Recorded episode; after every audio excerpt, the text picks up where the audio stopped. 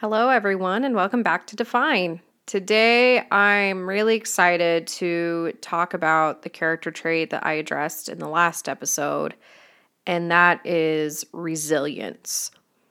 Now, resilience, if you Google it and you have your little dictionary pop up, resilient means be able to withstand or recover quickly from difficult conditions, or to be able to recoil or spring back into shape after bending, stretching, or being compressed.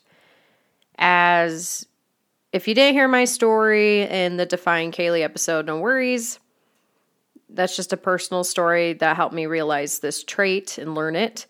Today, we're going to be talking about more of the behavioral science and logistics behind resilience and also how to develop it and help others develop it. So, when we have the Google definition, but there are a lot, lot more in depth definitions of what resilience actually means. From an article in Positive Psychology, when a panel discussion was called asking researchers to debate the nature of resilience, all agreed that resilience is complex. As a construct, it can have a different meaning between people, companies, cultures, and society. They also agreed that people could be more resilient at one point in their lives and less during another, and that they may be more resilient in some aspects of their lives than others. As I was looking into I found so many papers, guys. Resilience is super interesting, and it turns out there's something called resilience theory. A developmental psychologist, Norman Garmezy, was one of the first to do trauma research and focus on the strengths associated with trauma as opposed to the weaknesses. Resilience theory is based on his experience working with children from all sorts of backgrounds and who thrived in spite of trauma. There was a New Yorker article about resilience theory and it broke this issue down well. Quote, it's only when you're faced with obstacles, stress, and other environmental threats that resilience or the lack of it emerges. Do you succumb or do you surmount? End of quote. In 1989, a developmental psychologist named Emmy Werner and the licensed psychologist Ruth Smith actually ran a 39 year long study with 700 children, which is a crazy long, intense study, and a huge group of people do that from. So, super interesting. And their whole study was based to find the trace of, traits of resilience. About one third of them were determined to be resilient and thrive in spite of being considered at risk due to their life situations. That being said, some of the children were hit back to back with so many high stress life events at critical points that they actually lost their resilience on future things that happen in their life. So here's the thing with resilience it's not permanent. You don't get it and you're good. If you keep hitting back to back with hard traumatic events, or you know someone who you're like, oh my gosh, they used to be able to handle things so well. Life punched them too many times. It's a real thing. So that's something to keep in mind for us and for people around us. So, based on kind of these studies I read and these breakdowns and these psychology articles about resilience theory, from what I would say, resilience is the ability to not only survive, but thrive. Okay, that's cool, but why does being resilient matter? in our world, it's getting more and more complicated. And as individuals, as cultures, as countries, as city, it doesn't matter. Whatever level you're looking at, life's insane. And we're all getting hit really hard. And we need to be ready to bounce back from a variety of situations. In addition to the necessity of knowing how to do that, there are also multiple health benefits to being resilient. In a Harvard Health letter, they said, Coping with stress in a positive way is known as resilience, and it has many health benefits. It's associated with longevity, lower rates of depression, and greater satisfaction with life. Now, I don't think anyone can say that they don't experience stress in their life. If you can, please share your ways because you need to be on this or just be my life coach. I don't even care anymore. But we're also going to keep experiencing stress. The ability to view our stress in a positive light can completely change how we come out of a life altering situation. In a quote by Viktor Frankl, he says, When we are no longer able to change a situation, we are challenged to change ourselves. So, understanding resilience helps us understand how hard it is to actually be resilient. We see a lot of people, and I myself have struggled with multiple issues, and we may have this false expectation of ourselves and the people around us to bounce back too quickly. when we've struggled to bounce back from something, it helps us be more empathetic. But also understanding how to become more resilient helps us be able to do it, but also understand how to better help people around us do the same thing. So how how do we become more resilient? How do we develop this trait? This trait. Now there are a lot of opinions on this. If you Google how to become more resilient, you will find lists and lists and lists. It was crazy. So after doing a lot of research, I wanted to boil down the ones that were consistently in every source I came across. First and foremost, have compassion for yourself and for others. Recognizing our own abilities and the abilities of others lays a foundation that we can build on. It helps us know and truly believe we can do what we need to, and it helps us have more realistic expectations from the people around us. The second thing that I found consistently across the board was self awareness. We may be able to rattle off a long list of our faults and failures, but that isn't the same as being self aware. In an article by Develop Good Habits, they say having self awareness means that you have a sharp realization of your personality, including your strengths and weaknesses, your thoughts and beliefs, your emotions, and your motivations. Now, being self aware is a whole topic in and of itself. So, if you or someone you know has actually really dived into developing this character trait, please reach out. I would love to have you on a podcast and on an episode and just dive down into self awareness because it's a really cool topic and it's a very difficult trait to develop. The next thing that was listed consistently was having a strong social circle. Knowing someone has your back, even if it's just one person, is another huge indicator of resilience.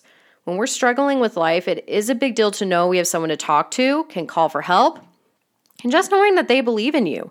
That was one of the things that I pointed out in my last episode if you're trying to figure out how to help someone, just having someone reach out and let them know that you're thinking of them, or when people did that for me, I knew who had my back and I knew who didn't during my divorce. It was very, very clear.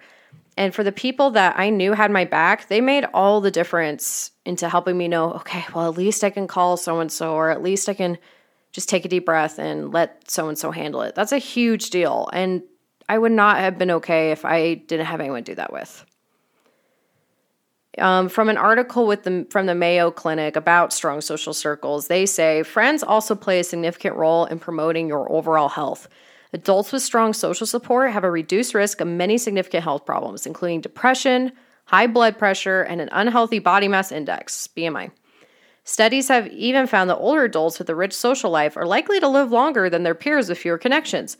They also increase your sense of belonging and purpose, boost your happiness and reduce your stress, improve your self confidence and self worth, help you cope with traumas such as divorce, serious illness, job loss, or the death of a loved one, and encourage you to change or avoid unhealthy lifestyle habits such as excessive drinking or lack of exercise. Now, the last thing that was the most important, in my opinion, was be a victor, not a victim. When traumatic events happen, it is essential to feel in control of your own destiny.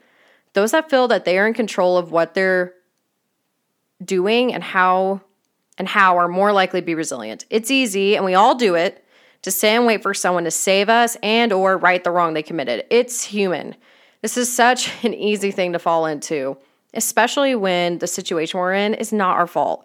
When someone should step up and fix the situation. It's easy just wait um, but the thing is that that takes that that gives the control of our own future and our own destiny and gives it to someone else.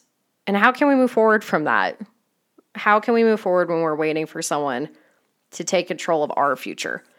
In order to bounce back and thrive, we need to view ourselves as victors instead of victims. It's a huge deal, guys. I'm not joking. All these studies, even in this case study, this really the long one I cited earlier, and every single article I read from multiple sources from self-help to scientific experience, scientific studies across the board, this whole concept of taking responsibility for your life. Period. And that is so hard to do. I really think the only reason I was able to do it at all is because I was pregnant with my daughter during my divorce. This very real sense of you have con you are the per you have a person growing in you. Like there is a person in there that you have to nurture and take care of. And I had my son.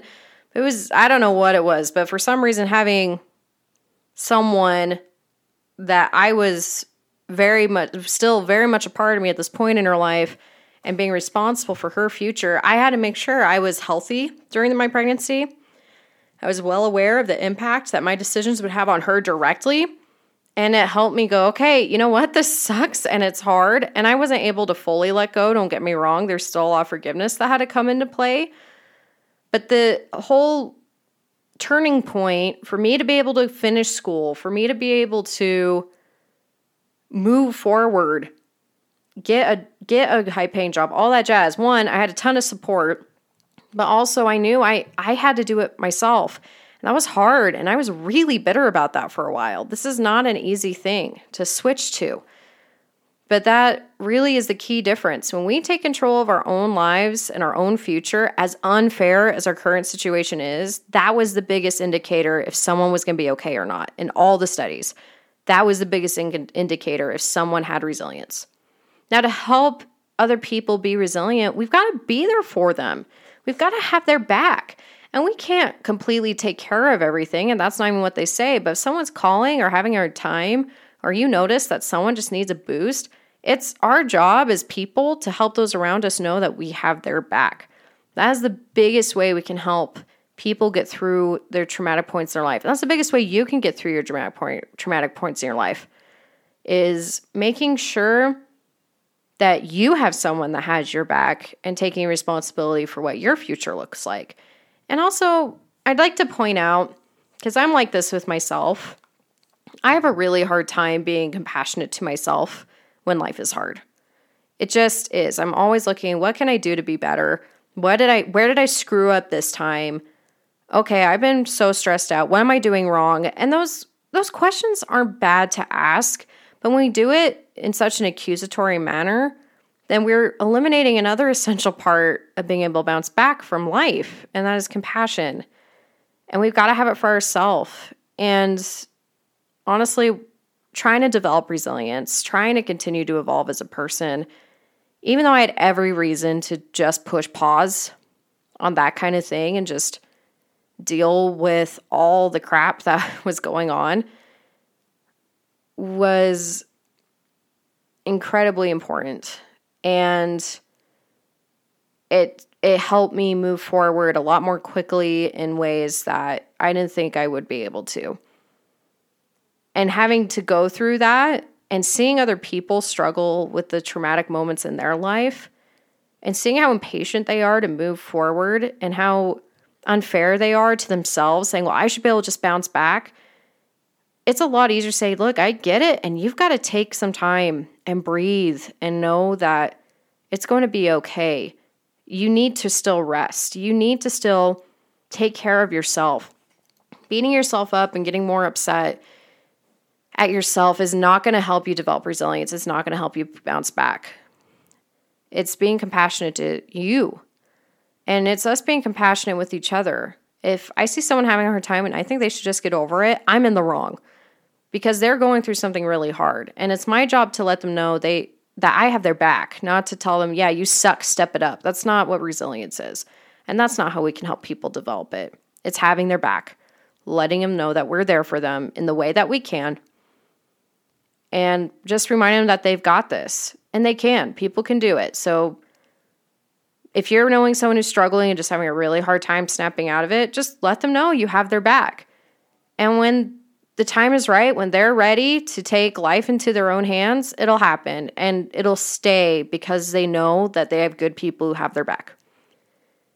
This was the episode of Define Resilience. I can't wait for you guys to hear the next episode. If you'd like to Stay tuned to what we'll be covering. Please follow me on my Facebook page or my Instagram or check out my website. Thank you so much and have a great night.